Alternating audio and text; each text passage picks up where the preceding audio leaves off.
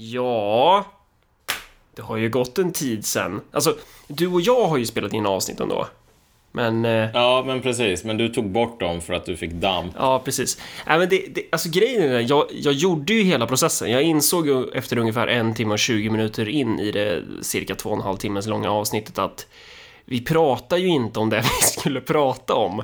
Det känns väldigt du och jag på något sätt. Vi skulle ju prata om Ja, det var väl lite av en så här fortsättning på det här med fosterländska kriget och typ processen av hur man skulle kunna bli svensk.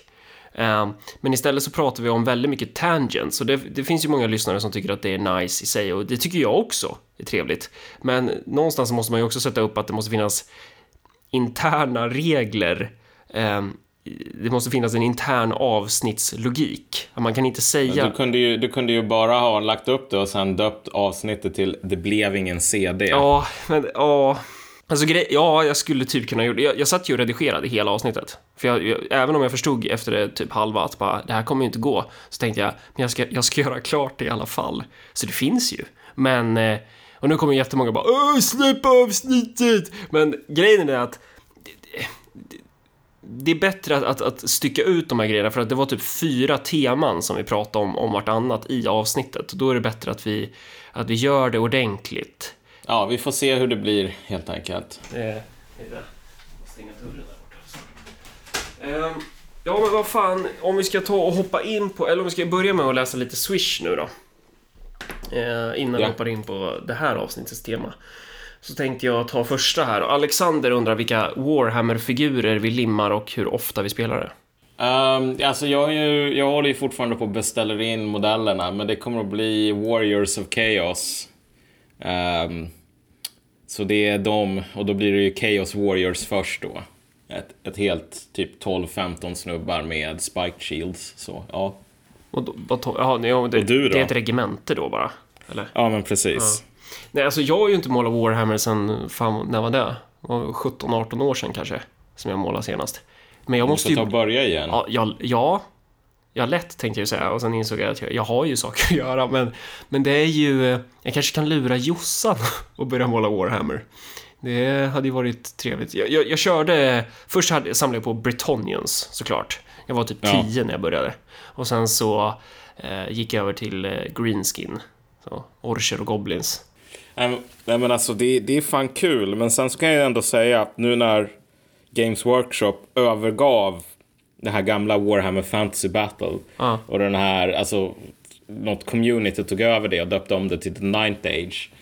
Eh, nu kan man ändå köra med så här, om man kör en så här Chaos Warrior-armé så kan man typ byta ut ett par grejer och så har du typ en vikingaarmé för de har någon sån här extra bok för vikingar. Så jag kör en sådan också. Ja, Så, ja. jag har funderat på om jag ska börja så här, sitta och, och pyssla ihop ett Blood Bowl-lag också. För det, Ja, det vore ju ballt. det, alltså det som är coolt är ju att vara bra på att måla. Och jag, Ja. jag, jag gick ju på mellanstadiet när jag höll på med det där. Jag var ju sämst. Men det är ju, det är häftigt. Personer som, som är bra på att måla Warhammer, de, de ska vi alla se upp till. Ja, det ska vi. Willy skriver läst Yuval Noah Har Hararis tre böcker? Frågetecken.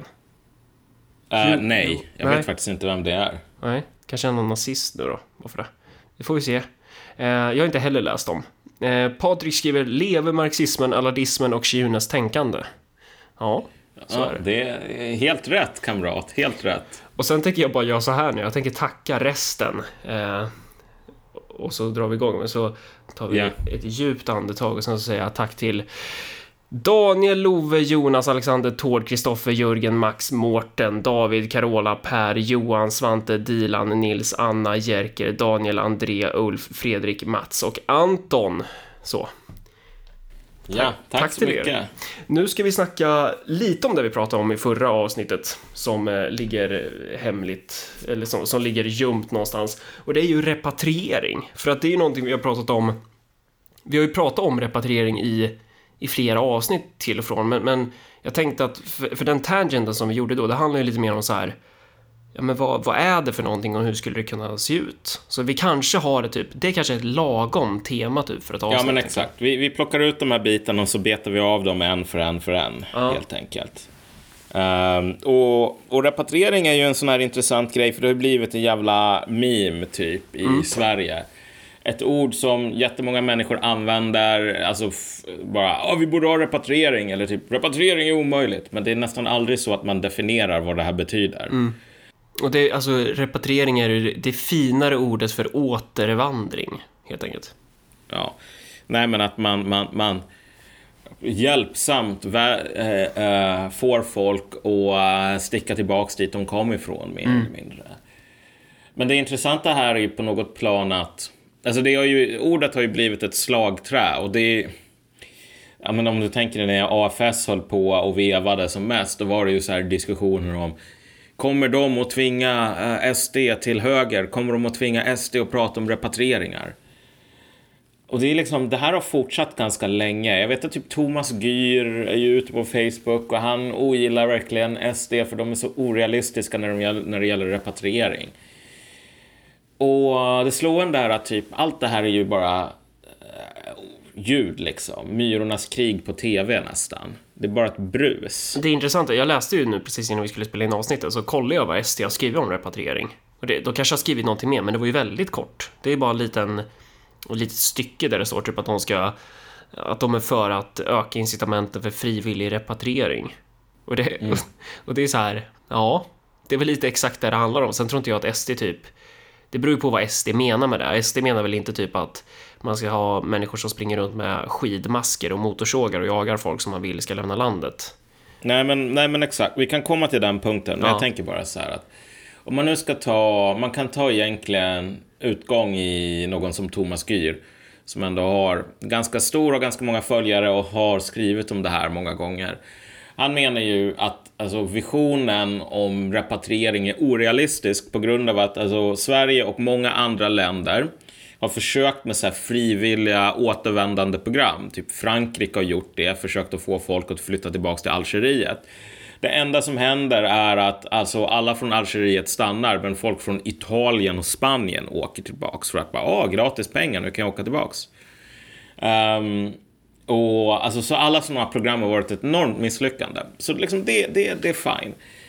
Men, men det, det här visar ändå på ett missförstånd eller kanske en illvillig eh, feltolkning här av, av sakernas tillstånd som egentligen vi ser både på de här hos motståndarna och de som är, ja det är ganska svårt att hitta dem, men som är förespråkare av någon mm. sorts superrepatriering.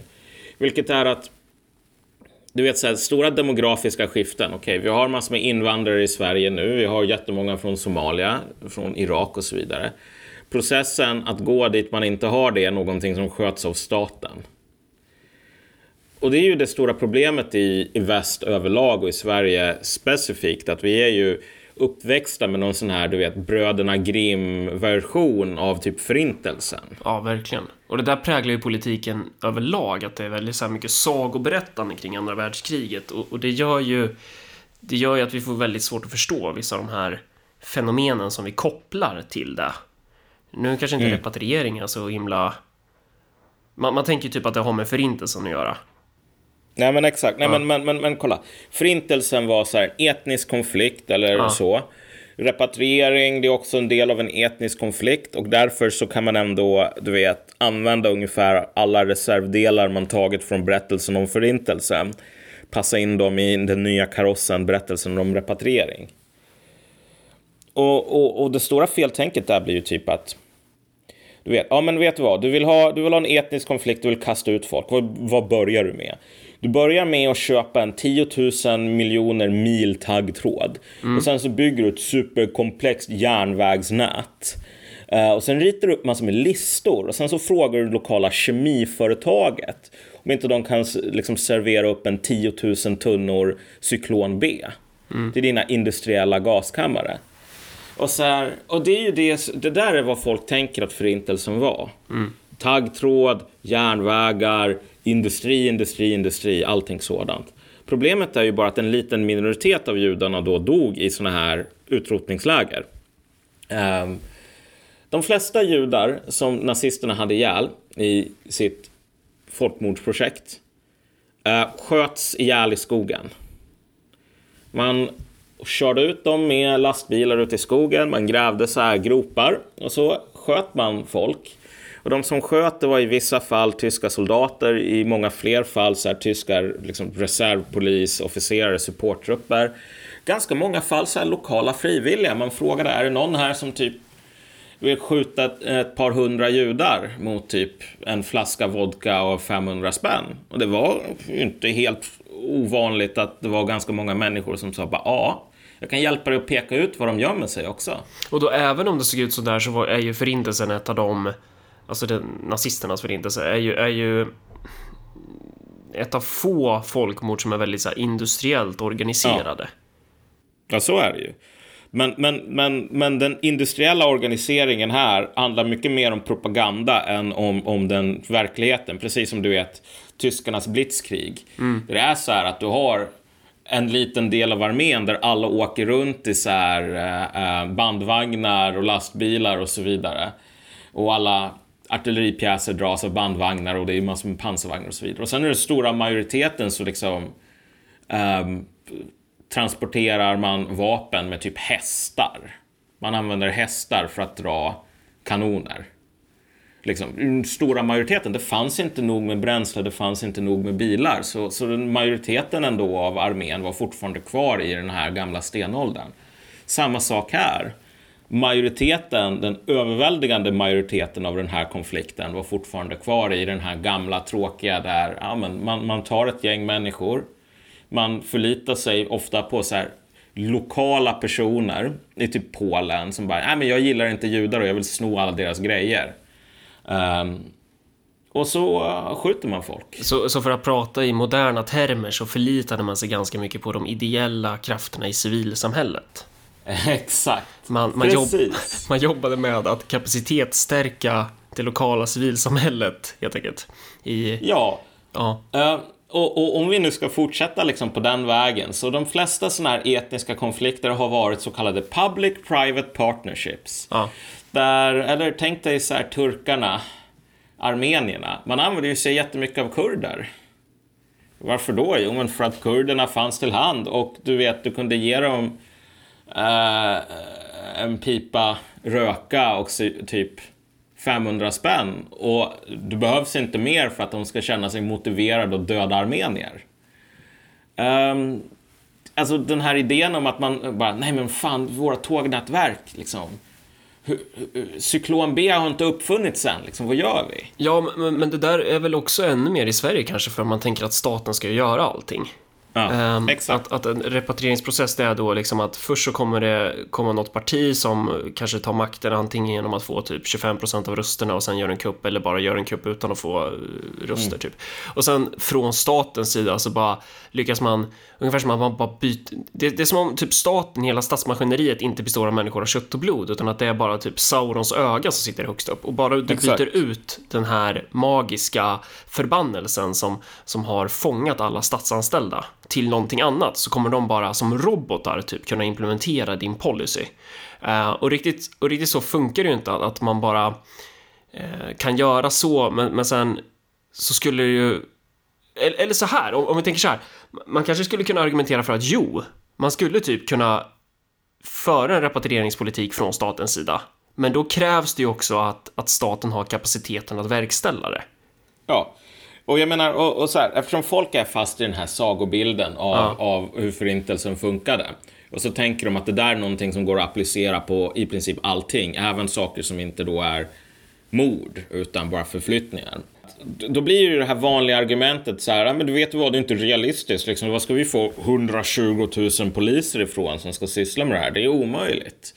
Typ, vi har inte byråkratierna för att rita upp alla de här tågnätverken. Tänk att SJ ska hålla på med repatrieringar. Liksom. Tågen går ju aldrig i tid. Hur ska det gå? Det kommer inte att hända. Och det är bara så här. Det, det här är i grund och botten ett missförstånd. Alltså, även om det är sant, vilket det är, att jag menar man vill inte låta SJ sköta liksom de här godsfinkorna med människor som folk föreställer sig skulle komma. Och man vill inte låta den svenska polisen ta på sig rollen som typ SS. Eh, som folk också föreställer sig skulle ske. Så är det fortfarande så här att om man nu talar om, om repatriering som en möjlighet, det vill säga att massor med människor in, som har invandrat till Sverige återvänder. Den enda visionen man ska spänna ögonen i, den enda som är värd att tala om. Talar man om någonting annat, då är man, eh, då är man den här killen i slutet på Yrrol. Som mm. jag tänkte inte på det. Ja. Den, den, den enda visionen som gäller, det är typ en situation där våldet på gatorna i Sverige Eh, och våldet som bedrivs av alltså etniska grupper mot varandra i första steg. Så, så här, somalier mot kurder och vice versa och araber mot perser och så vidare. Att det våldet blir endemiskt. Det är inte så att det är så här en krigssituation. Utan det är typ som Bagdad. Sprängs bomber lite här och var och kors och tvärs och wow, här sprängdes en kyrka, wow, här sprängdes en moské. Liksom, get used to it. Att du, du, du får, och det är ju det som folk flyttar ifrån de här länderna många gånger. Alltså de länderna som inte är aktivt i krig. Då är det den här sortens endemiska konflikter folk inte gillar. Så när det händer i Sverige um, och när du också kommer att få, vilket jag tror inte är omöjligt, alltså så här uh, miliser av svennar som, som hämnas på olika oförrätter och så vidare. Det är inte så himla svårt. Sverige är ett av världens vapentätaste länder. Uh, det finns gott om så svenska 20-åringar på 4chan som inte har någon jävla existensberättigande idag. Um, som är i den perfekta åldern där det är roligt att hålla på med våld. Så liksom, det finns vapen, det finns rekryter utan prospects. Så tänk dig det, det våldet. Och sen så höjer du temperaturen på kastrullen tillräckligt mycket så att folk börjar tänka, nej men vad fan, jag kanske inte borde bo i Sverige ändå. Sekunden som det händer så kommer det ju definitivt att stå någon sån här svensk statlig tjänsteman med ett lemonadstånd på Aftonbladet, eller vad säger jag, på Arlanda. Och bara säga, ja du sticker från landet bara, låt oss kontrollera din biljett så får du en 20 000 kronor liksom som ett så här plåster på såren. I repatrieringsetableringsstöd? Ja, exakt. Ja, men det, det, är så det kommer att se ut. Det kommer verkligen vara det, det, det civilsamhällets eldsjälar som driver på den utvecklingen. Medan myndigheterna kommer att ha i, i, i, i bästa fall en så koordinerande funktion. Precis, för att det är ju det som skulle göra en repatrieringsprocess ännu mer eh, intensiv är ju om staten då skulle tillhandahålla all den här informationen om Nej men ponera att staten typ offentliggör vilka personer som har bidragsfuskat i, i ett sånt läge. Då kommer ju de få mm. hembesök av, av en arg hop människor. Mm. Ja, ja, men exakt. Jo, det, det, är en av de sakerna Sverige är bra på. Kartlägga grejer. Ja. Så det här med alltså, frivillig repatriering, då tänker man ju typ att ja, men det är personer som frivilligt åker hem utan att, eller åker hem, eller ja, ja åker hem utan, eh, utan att någon tvingar dem med våld, typ. Mm. Men även den här typen av repatriering där det skulle vara alltså etniska konflikter skulle ju också kunna hävdas vara frivillig repatriering för att de här personerna tänker att nej, det är inte så nice att vara kvar i Sverige.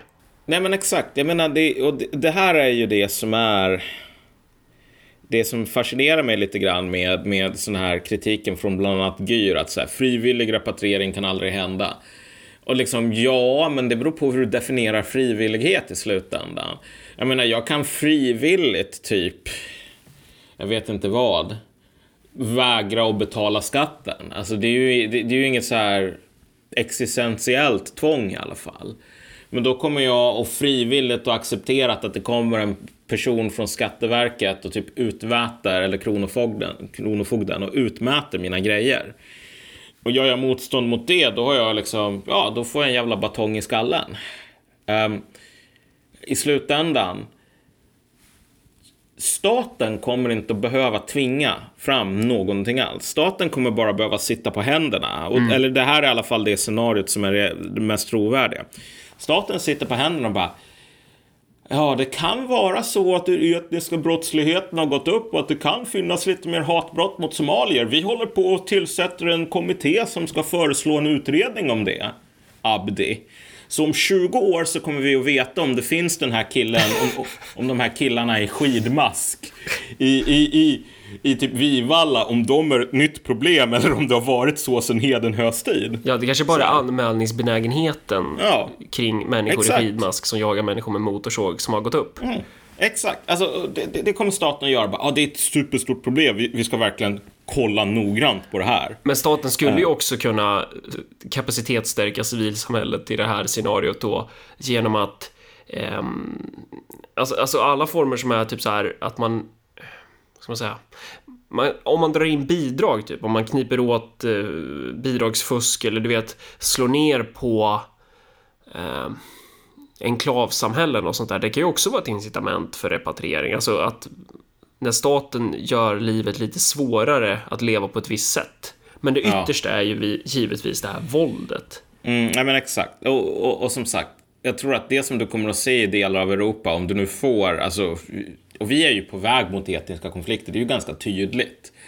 Alltså om du bara tänker dig, inte ökad brottslighet, utan den här andra mönstren på brottslighet. Du vet, folk som kidnappar typ svenska ungdomar och tvingar dem att hålla på och käka en jävla pistol medans man filmar dem och liksom så ska de hålla på och kyssa fötterna och liksom dricka urin och såna där grejer.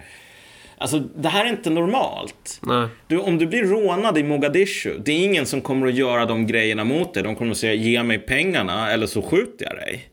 Och så om du ger pengarna så blir du inte skjuten. Ger du inte pengarna då skjuter de dig. Liksom, that's it. Det, det är en business transaction. Inte mycket så här, alltså det skulle vara slöseri för tid av, av en rånare i Mogadishu som bara, ja, här har vi en viting, Marcus Allard. Håller på att tvinga dig och håller på att slicka hans skor och liknande. Det där gör man bara när det finns den här När man hatar den andra. Ja, exakt. Och när du börjar se sådana grejer som ploppar upp som så kantareller efter ett jävla höstregn. ehm, det är ett, ett tidigt tecken på att du är på väg in i liksom eh, ut ur Kansas, Dorothy. Men Ja. eh, en anekdot här gällande frivillig repatriering, för, för att det finns ju. Alltså, jag satt och, jag satt och pratade med en högt uppsatt SD-politiker på en diplomatmiddag. Eh, och det låter ju så jävla eh, att jag tror att jag är något, men, men det var faktiskt det. Eh, det, det var eh, ministrar och diplomater som de här Somaliländerna då hade sammankallat i Stockholm. Eh, så det det var trevligt, men då blev jag placerad med, med han från SD och han var sjukt trevlig och sådär. Eh, och då passade jag ju på att fråga lite, mest för att så här, skapa mig en lägesbild av hur de ser på saker och ting. Eh, och han, när, när vi pratar om repatriering så menar ju han på att så här, nej men det där kommer inte hända.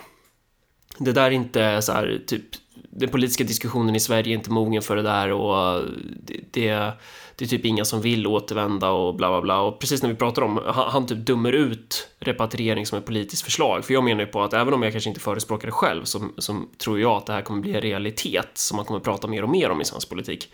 Eh, och precis då är det någon som så här plingar i glasen och ställer sig upp och då är det en, jag kommer inte ihåg vad hon hette, men en så här, kvinna med bakgrund i Bosnien som eh, börjar prata om och, och sälja in sin organisation typ som, som jobbar med just frivillig repatriering. Eh, så, så att de, den organisationen har som syfte att lobba mot politiker i Sverige för att de ska öka typ det ekonomiska stödet för eh, invandrare som vill, som vill återvända hem till sina länder där det har blivit lugnare igen. Så man typ skulle få, jag tror att det var något så här gällande pensionen och sånt där, man skulle kunna få leva Mm. eh, hemma Ja. igen då. Och, och det- tycker jag är så här lite så här talande för våran samtid, typ att där sitter så här SD och typ dömer ut det här. Och sen så bara en sekund senare så, så är det någon som håller ett, håller ett tal om just det. Ja, alltså men på ett plan, men så här. SDR ser ju på det här med från politikerns glasögon, vilket är att ehm, du vet hur, det, hur talesättet lyder. Om man bara har en hammare så ser allting ut som en spik. Okej, men om man är en politiker då är allting någonting som man ska tillsätta en, en utredning och motionera om och så vidare och så vidare. Finns det inte på den vägen, då finns det inte. Och där har han ju, där har han ju helt rätt. Den här personen som reser sig upp. Alltså den här industrin med liksom bidrag för sådant är ju verkligen en industri. Det är ju massor med människor som tjänar pengar på det. Så de har ju verkligen ett objektivt materiellt intresse i att um, sälja in den där grejen. Sen så om alla kommer tillbaks efter två år eller någonting, det är inte deras problem. Det är bara bra, för då får de ännu mer människor som de igen kan repatriera eller i alla fall ta en hacka för att göra. Men jag tänkte bara säga att det finns ett exempel här som jag tror kommer att bli ganska vanligt i, i Europa framöver.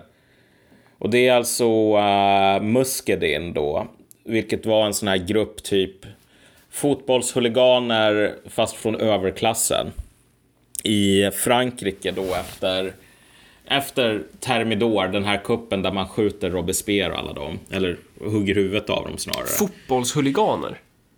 Ja, men nej, alltså det är lite som fotbollshuliganer. Men tänk dig, ja. tänk dig så här revolutionära fronten eller någonting. Men för Thermidor, Fast... när fan var det? Är det 1700-talet eller är det? Ja, men det är 1700, det är väl 93, 92? Ja. Ja. Nej, mm. 94 kanske till och med. Uh, lite virrig, men du vet.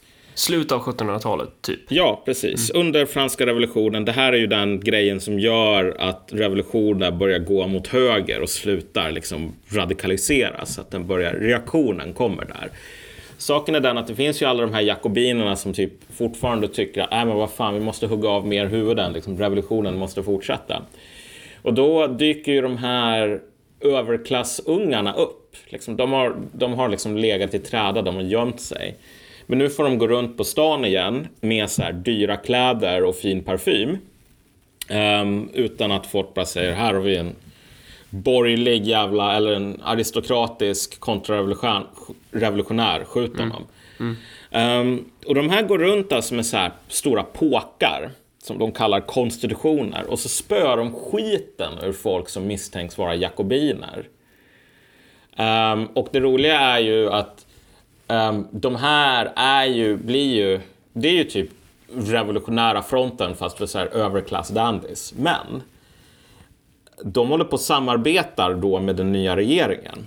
Så den nya regeringen gör så här saker som att alla jakobinklubbar måste typ producera en lista på alla medlemmar de har.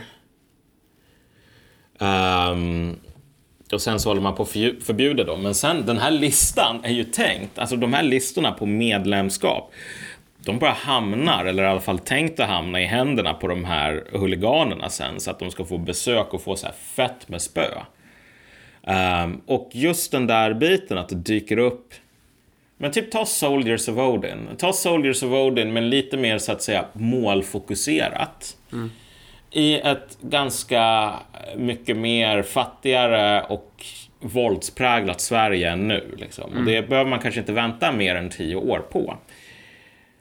Um, möjligheten att så att säga stärka civilsamhället. Du vet, de här människorna får lite polisuppgifter.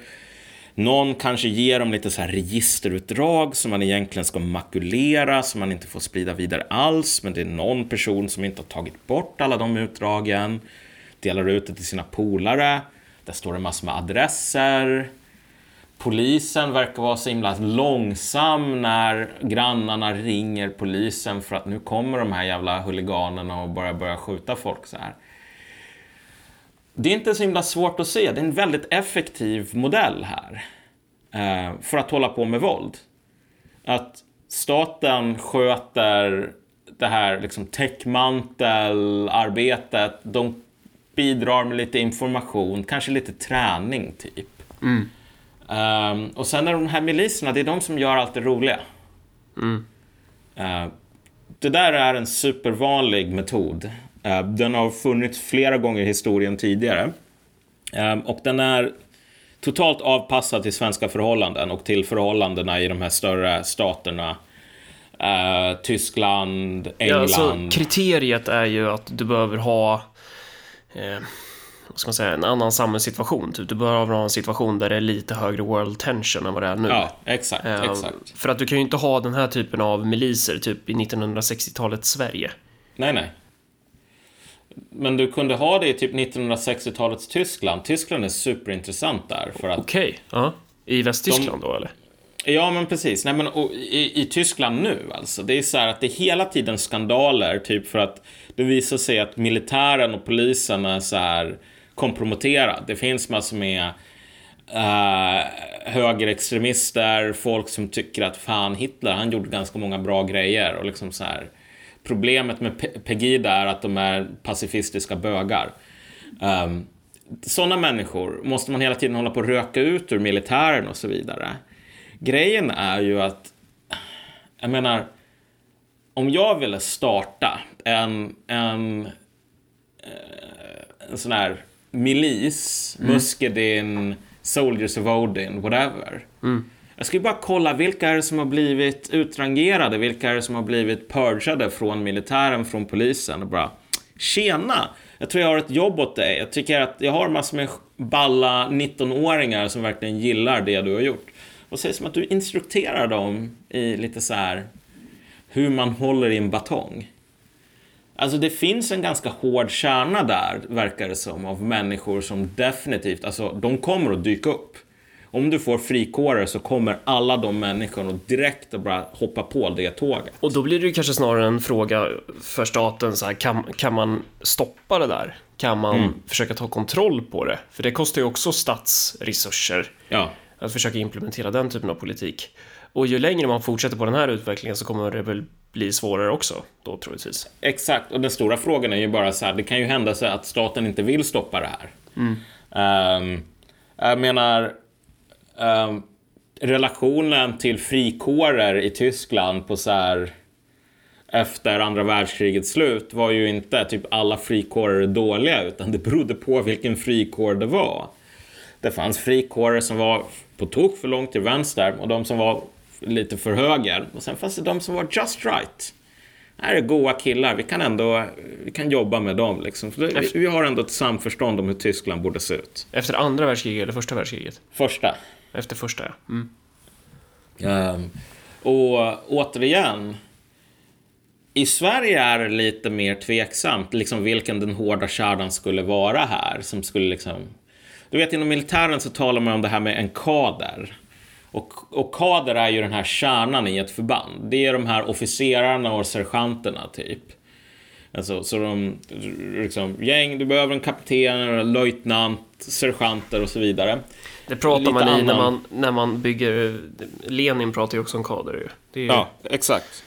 Ja, men kader kommer från militären och det är liksom ja. de här människorna som du skickar upp som kan träna upp de här tusen soldaterna i det här regementet. Det är den här, ja, men om du tänker dig så här, när man gör surdegsbröd eller någonting sånt, du sparar ju en del av den här gästen liksom, som kallas för en starter. Du sparar en del av, av degen. Samma sak när du gör öl eller någonting. Du sparar en del av det där som du uh, gjorde förra ölen med. Och så kan du bara ploppa ner den och så har du liksom en jäsningsprocess som är, är ganska långt gången redan. Och typ de människorna tror jag finns i överflöd i Tyskland. Och I Sverige, det, det är lite mer tveksamt, men samtidigt så här, det skulle inte vara så himla svårt att hitta det heller. Um, jag menar, gissningsvis så finns det ganska många poliser som bara skulle kunna tänka sig om saker och ting blir riktigt illa att, ja men du vet, dyka upp på någon middag på något sällskap någonstans och bara, ja men vet du vad, det här är de grejerna ni ska tänka på ungefär. Och kanske till och med få mer betalt då. Ja. Eh, finansierat ja. via Swish typ. En, eh, sta, eh, en lönen via staten typ. Ja, ja, nej men exakt. Och det här är också den grejen som folk inte riktigt tänker på. Att, vi har nämnt det någon gång tidigare, men du vet så här, eh, medborgargarden, det är en medelklassgrej. Mm. Det är, medborgargarden formas av människor som har ganska mycket att förlora. Alltså, men de har kontakter, de har resurser.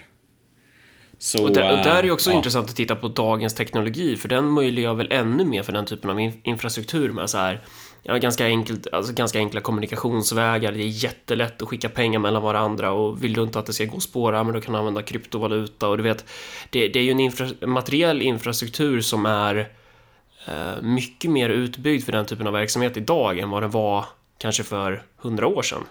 Ja, jo, så är det ju. Så det där är ju, ja, det, ja.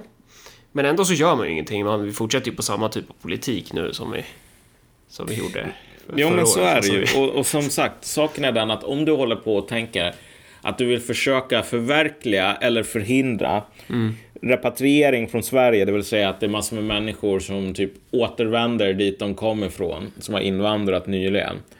Och du bara, ja men om jag bara saboterar alla järnvägsknutar liksom, då kommer inte de här godsfinkorna att gå. Mm. Det var nej, du, är ute och vevar på helt fel ställe. Ja, Um, ja, eller typ att man förespråkar den här humanistiska politiken. Ja, jo men så är det ju. Det, det, definitivt. Jag menar den humanistiska politiken här är ju den som håller på just nu. Ja. Håller på och primar de här konflikterna i Sverige. Ehm, jag menar typ, okej, för liksom så här två år sedan. Det var ungefär då som jag började tänka att nej men fan, vi kanske får se lite etniska konflikter i Sverige. Och då tyckte ju folk att man bara wow, okej, det här är en intressant människa på besök från Mars. Liksom, låt oss höra mer om dina utomjordiska teorier här. Alltså nu... Jag önskar att man fortfarande fick den reaktionen, men nu bara, jaha, okej, när då? Hur ser det ut liksom? Det är ingen som orkar streta emot längre, därför att alltså folk köper ju att det som pågår i Sverige, det är inte normalt. Ja, och, och det här, det, det ska man ju också säga, för du och jag har ju fått kontakter med ganska många personer som faktiskt har någon form av makt. Eh, Ja. och, det är alltså högt uppsatta tjänstemän, alltså personer som sitter på den information som inte kommer folket till del. När man pratar med eh, många av de här personerna som faktiskt har koll, och om man säger typ så här, "Nej, men jag tror att vi kan få etniska konflikter, då får man ju reaktioner som är, ja, det tror jag också. Ja, exakt. Nej, men, och, någon gång så var det faktiskt, jag hade en diskussion med en person med ganska bra insyn och inom de högre nivåerna av svensk förvaltning. Och det som den här personen sa då, eh, och ja, jag satte nästan lakritspipan i halsen för jag tyckte det här, det var liksom inget förspel typ. Eh, nej men det är att, alltså, nej men det är väl många som förstår, gick väl citatet ungefär. Det är många som förstår att om du skär ner på bidragen för mycket, då blir det inbördeskrig i landet. Och Jag bara tänker så här, alltså jag håller ju i och för sig med, men är inte det här lite liksom drastiskt uttryck? Så jag menar, det är inte ens som om jag är den värsta olyckskorpen som du kommer att hitta i Sverige. Nu för tiden i alla fall. Ändå så finns då den här idiotiska ritualen kvar där man ska hålla på och hoppa runt, runt vad är det, som katten kring het gröt. eller Vad är uttrycket? Mm. Ja, Att, att, här, man, man kan inte bara säga direkt, prata direkt, så, utan man ska ändå hoppa runt och tassa i kring. Alltså, för kontentan här är ju att fortsätter vi på det här sättet så kommer vi troligtvis få ännu värre etniska konflikter och då kommer Ja. ju den här typen av Alltså jag har svårt att se hur det här inte kommer hända. Jag har jävligt svårt att se hur det här inte kommer hända. Och, och för, för egen del så... Om jag ska vara ärlig och cynisk. Man skulle ju kunna ha en diskussion som är så här, ja men Örebropartiet, vi vill ju lägga ner Vivalla skolan nu. Ehm, och sen vill vi skicka ut de här eleverna på alla andra skolor och det handlar ju om att Vivalla är ju sån otroligt segregerad enklav. Eh, Och typ alla barnsgårdar är ju första eller andra generationens invandrare, det är ju inte en enda svensk typ. Eh, så att, och de här barnen fostras ju in i någonting helt annat än det svenska samhället. De, de får ju knappt en kontakt med det svenska samhället. Eh, och man kan ju räkna ut med arslet att det där kommer ju inte sluta bra om 10 eller 20 år. Alltså om, om de redan har syskon som har varit nere och slagits för IS, några av dem, och de andra kanske syskon som sitter inne och sådär, att, att det är liksom föräldrar har inte jobb och så vidare. Men, men de här barnen har ju kapacitet, alltså om de skulle få gå i en, i en vanlig svensk skola så skulle de ju bli precis som alla andra barn. Eh, och inte Ja. då man skulle sprida typ så här 10 och 10, alltså man tar 10 nya Vivala-elever och sätter dem i någon skola ute på landsbygden, utan man tar typ två. Då, kommer det ju, då är det ju hanterbart. Och det där är ju någonting som, så här, i den avvägningen så får man ju förhålla sig till då att både svenskar och invandrare har ju starka incitament att segregera sig idag. Eh, invandrare vill ju, eller vissa invandrare är ju så här, att de vill ju inte att sina barn ska försvenskas för de är ju rädda att de ska tappa kontakten eller kontrollen över sina barn. Eh, och många svenskar är ju oroliga för att deras barn ska behöva gå i skolor med, med stökiga invandrarbarn, typ att det kommer gå ut över svenskarna. Så, så det är därför, då kan man ju inte hålla på och placera så här tio Vivalla elever i en skola så som man gjorde när man lade ner högstadiet. Men dit jag ska komma är någonstans att om man tänker att så här, det går inte att lösa de här problemen. Det går typ inte att föra en assimileringspolitik. Det går inte att, att se till så att eleverna i Vivalla, att de ska kunna få möjligheter att få ett jobb och en utbildning och bli liksom eh, svenskar på jämlik grund. Även om deras föräldrar inte har de förutsättningarna så har ju de här barnen det. Eh, men om man tänker att det här är helt omöjligt, varför ska man då hålla på och lägga resurser på det? Och ibland fun- funderar jag på om de andra partierna är i den, i, i den liksom, att de bara insett att så här, men det, det går aldrig typ. Och så bara tänker man bara, "Ja, men fuck it, vi, det här är brända generationer, det, det får bli som det blir typ. Ja, men de tänker att det får bli som det blir, men grejen är att jag tror att det är så här. För dem är det så att om man... Om man försöker sakta ner den här bussen, då kommer den här bomben som är speed att explodera. Mm. Om du försöker hålla på att desarmera den här bomben, då kommer den också explodera. Så det enda du kan fortsätta det är att köra bussen ända tills någonting händer. Du kör in i en jävla väggrop. Eller um, du får slut på soppa. Och då exploderar bomben till slut ändå. Men, men man är fast här i att man kan inte röra sig framåt eller bakåt mer eller mindre. För då kommer de här konflikterna som man nu håller på att försöka begrava, de kommer att komma upp till ytan. Mm. Och då är det bättre då som politiker att bara hoppa av bussen på bästa ställe då? Och låta de ja, andra nej, nej, fortsätt att köra den. De här, okay. Många av de här politikerna, och jag skulle säga det politiska systemet överlag, ja. kommer inte att hantera övergången här från rullande buss till exploderande buss, om vi säger så. Ehm, så de tänker att vi låter den fortsätta rulla så länge som vi kan. Därför att efter det så kommer syndafloden. Um, och, och det där är ju... Ja, Kolla, ja. jag, jag, jag, behöver säga en sak här bara mm. angående... Jag tror att det här med eh, repatriering är super... Um, super... Tro, eller inte trovärdigt, men vad heter det nu? Troligt. När det är, troligt. troligt, precis. Sannolikt. Sannolikt. Det är väldigt mm. sannolikt. Extremt sannolikt till och med. Uh, men det kommer att bli så här, it's life Jim but not as you know it. Det kommer inte att vara de här stora godsfinkorna utan det kommer att vara den våldsnivån som du ser i Sverige idag. Föreställ dig inget annat än Sverige 2019 fast ännu mer. Två gånger mer. Och sen så är det så att det, det sprängs i Gottsunda och så vidare en hel del men då är det inte bara ett invandrargäng som spränger ett annat utan nu är det lite svenska gäng också. Och sen så får myndigheterna stå och dela ut någon så här godis och marshmallows på Arlanda flygplats typ. Eller se på, se på. Mm. Och inte klara av att göra något. För att, ja. alltså, men, men, argumentet emot där skulle ju vara så här, men vad, vad ska de här människorna återvända till då? Alltså om, om man kommer från krigets Somalia, då kommer ju Sverige vara bättre ändå, typ. Sverige kommer ju vara mm, hellre bo i Sverige och slåss här än att åka till Mogadishu och slåss där. Ja, nej, men då får man väl slåss här då tills en ja. sida vinner och den andra sidan förgörs. Liksom. Mm. Det, det, i, I det yttersta fallet så kommer ju vara det det det kokar ner till. Men problemet är väl så här att jag tror att det som gör när folk talar om så här, du vet, du vet, desperata människor slåss hårt. Ja, det gäller självklart för folk som kommer hit, men det gäller också för människor som bor här. Du vet, det finns typ inget annat Sverige än just Sverige. Mm. Um, så människor som är svenskar, som talar svenska och som är del av den extremt partikulära och excentriska svenska kulturen. Det finns inget annat ställe i hela världen där de kan uh, sätta upp fötterna på skrivbordet och säga jag är hemma, det är jag som bestämmer. Att leva som en utspridd minoritet i typ andra länder, det är inte kul. Um, det är verkligen inte roligt. Uh, det är typ därför som Israel existerar idag, bland annat. Därför att man upptäckte att nej, det är fan inte kul alls. De yttersta konsekvenserna var att utspridd minoritet som ses som gäster eller ännu värre parasiter i andra länder. Det är att de som bestämmer kan bestämma sig för att förinta dig.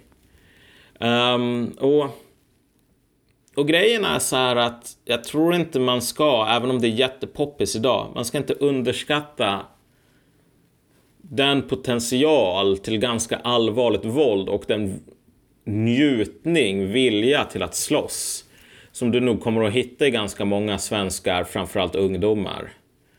Um, så liksom en sån där grej, det kan bli riktigt, det kan bli ett race to, till botten liksom. Men om det är ett race till botten, då, då, skulle jag, om jag var tvungen att satsa på en sida, då skulle jag satsa på svenskarna snarare än typ en grupp som somalier eller eh, syrianer eller någonting sådant. Om Bet365 lyssnar så är det flera faktorer då som spelar in i, i det bettet. Eh, mm. Det är till exempel klass. Alltså, mm. Vad då ska du föra krig om, om du tillhör transferiatet typ? Eller om, om typ merparten av ditt demos tillhör transferiatet, lever på transfereringar från den stat du ska bråka med typ? Eller... Ja. Ja, det, är Ja. Inte, det är inte världens enklaste grej. Liksom. Du Nej. behöver mer eller mindre, om, om, om pengarna skärs ner, du behöver bli en bandit eller en pirat. Ja. Och problemet är så här att om du tänker dig. eh, givet hur extremt segregerat Sverige är.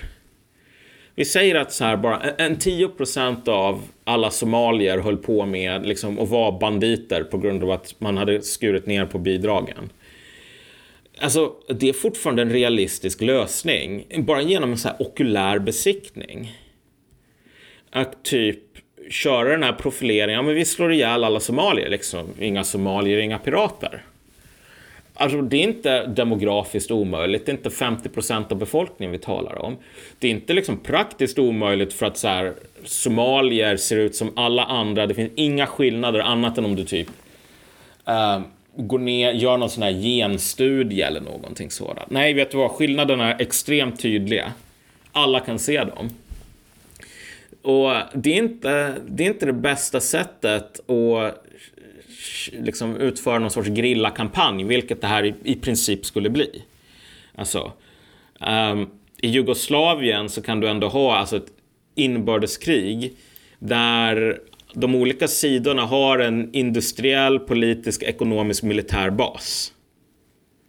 Medan typ många av de här grupperna, de har ingen industriell, politisk, ekonomisk eller militär bas. Vad de har, det är massor med AK47 i, i, i, i någon kusins garage. Okej, AK47 i din ku- kusins garage, det funkar till att utkämpa ett grillakrig. Det funkar inte till att utkämpa ett landkrig med pansarvagnar och sådana grejer. Om du ska utföra ett grillakrig, du måste kunna gömma dig liksom. Det är jättesvårt att gömma sig om, om, om, om du är en liten minoritet som ser ut på ett visst sätt och typ inte talar svenska. Så folk underskattar nog lite grann. Eh, alltså, jag blir ju, eller blev mycket mer förut. Alltså, folk stirrar ju på mig som ett ufo om jag sa de här grejerna. För de bara, va? Hur hur har du tänkt de här grejerna? Vadå? Jag trodde det bara skulle vara liksom konflikt och sen blir det dåligt. Ja, fast det har varit ganska många konflikter genom historien, så det går ju att kolla på dem och dra vissa slutsatser. Men, men ingen gör ju det. Så, ja men detta om detta egentligen på ett plan.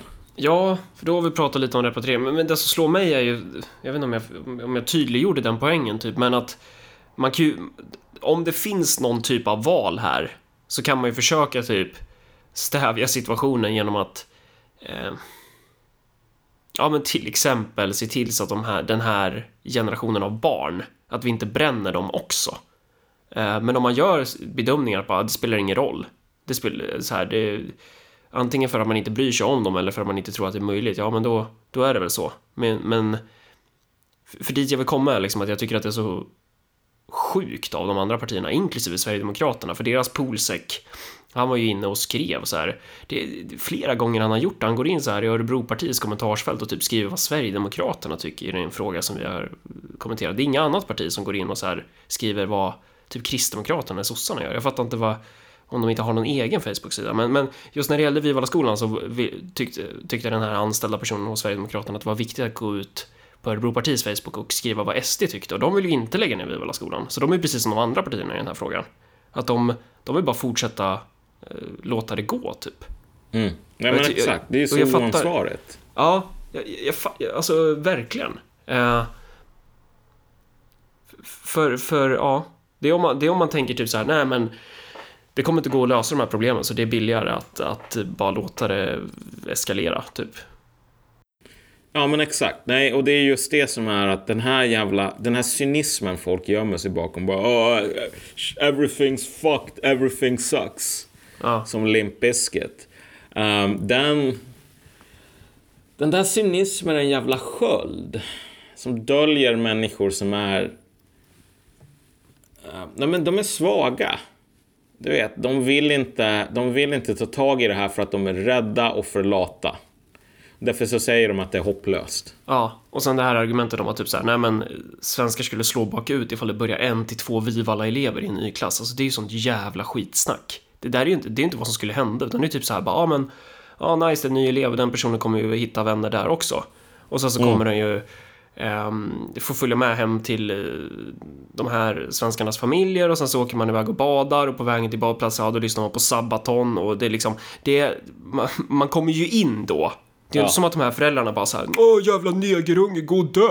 Alltså det är typ kanske någon som är så. Men det är inte som att merparten av svenskarna är så, tvärtom. Man, man, man vill ju dra sitt strå till stacken. Det är väl det man är orolig för, det är väl bara så här att att den här skiten som man aldrig har rustat för ska komma och bita en i arslet och gå ut över ens barn, typ. Exakt, men alltså Jag, kolla. jag, jag, här- förstår ju att folk, jag förstår att folk slår bakut ifall det kommer typ så här 10 Vival-elever som dessutom är i högstadieålder till, till ens eh, sons klass typ. Det är klart att det kommer bli stökigt. Men om man gör det här i tidig ålder, så här, barn i typ 8-årsåldern, fan det är klart det går att lösa. Ja, nej men exakt. Och om du nu verkligen tycker att, Ehm, att sätta en elev från ett sånt här område per klass är någonting som, nej men du vet, det här kommer aldrig svenskarna acceptera. Det är liksom, det går inte. Det är liksom fascism. Jag menar, vad fan, börja köpa in halvmantlad ammunition till din älgstudsare i förberedelse för det heliga raskriget redan nu. För det som du de facto säger är ju att vi är på väg mot en etnisk konflikt. De här människorna kommer ju inte att vara någonting annat än fiender i en sådan liksom, konflikt förr eller senare. Eh, om de går kvar på Vivalla skolan och liknande skolor. Du vet, man lär sig fan inte en svenska typ. Ingen av dem går vidare till gymnasiet, ingen kommer någonsin hitta ett jobb.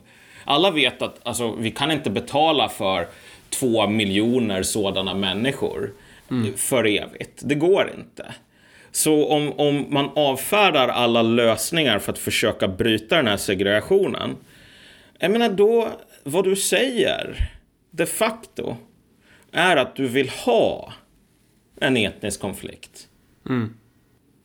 Och jag menar så här, du kommer att få den. Så liksom, det behöver du inte oroa dig för. Du kommer verkligen att få den och den kommer inte alls att vara lika rolig eller lika snabbt övergående som du kanske drömmer om. Och sen så finns det ju de här personerna som tror på den här gyllene medelvägen och jag bara, jag fattar inte alltså. Alltså de här som är, nej men svenskar ska anpassa sig efter invandrare typ. Ja, men slöja det är bara en symbolfråga, bön, bönutrop är bara en symbolfråga. Att jag tycker bara det blir mer och mer tydligt att så här. eh, Antingen försöker man lösa problemen här och nu och enda sättet att göra det är att, det är att föra en assimileringspolitik, typ ställa Exakt. krav och försöka eh, men det kanske inte står i så jävla motsättning till repatriering heller, för det går ju att föra båda två. Ja, ja, jo så är det ju. Men, men då blir det ju kanske efter andra premisser då. Men, men, men vad är den gyllene medelvägen gällande kvinnor? Ska man få Ja. typ kasta syra i ansiktet på dem när de går på gatan för att de är horor? Men inte så här den starkaste liksom svavelsyran, utan bara om det är den här syran som man håller på och leker runt med i kemi på högskolan, eller högstadiet, då är det okej. en, la- det är en lagom svavelsyra. Ja, eller är det typ så här, bögar. I vissa länder hänger man dem. I Sverige förut då fick man vara bög. Men nu är det så här att man hänger dem inte. Staten gör inte det. Men om du vill lyncha någon bög och hänga dem från ett träd, alltså då är det ju din business. Är det en, en bra kompromiss mellan de här två olika ideologiska polerna? Alla som håller på och talar om den där svenskar ska assimilera sig. De håller ju på och bullshittar så extremt mycket. Ingen av dem köper det för fem sekunder.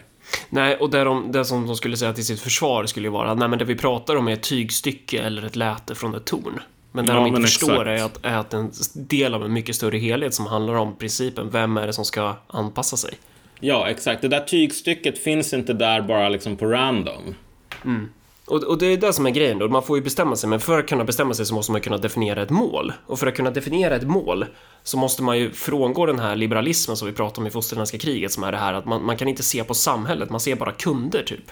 Man ser bara så, kunden, individen, samhället finns typ inte. Samhället kan inte ha ett mål. Men, men samhället har ju ett mål. Vi måste börja definiera så här, vad är det som är våra kollektiva mål och förstå att vi är mer än individer. Och det är då man kan skapa de här, den här tydligheten i vad är det man ska assimilera sig in i. Å andra sidan så är ju inte det där så jävla mycket raketvetenskap. Kanske. Nej. Ja, nej men vi sätter punkt för den här gången då. Ja, då har vi snackat lite om repatriering och att det kanske, det kanske inte är så jävla otroligt scenario då. Nej, precis. Det är troligare än vad de flesta tror skulle jag nog säga. Men eh, det kommer inte att se ut som folk håller på och sitter och är rädda för eller drömmer om. Det kommer att bli mycket mer alldagligt. Och egentligen mycket svårare att känna igen när det väl börjar dra igång. Det är vår spaning då helt enkelt. Ja, Så.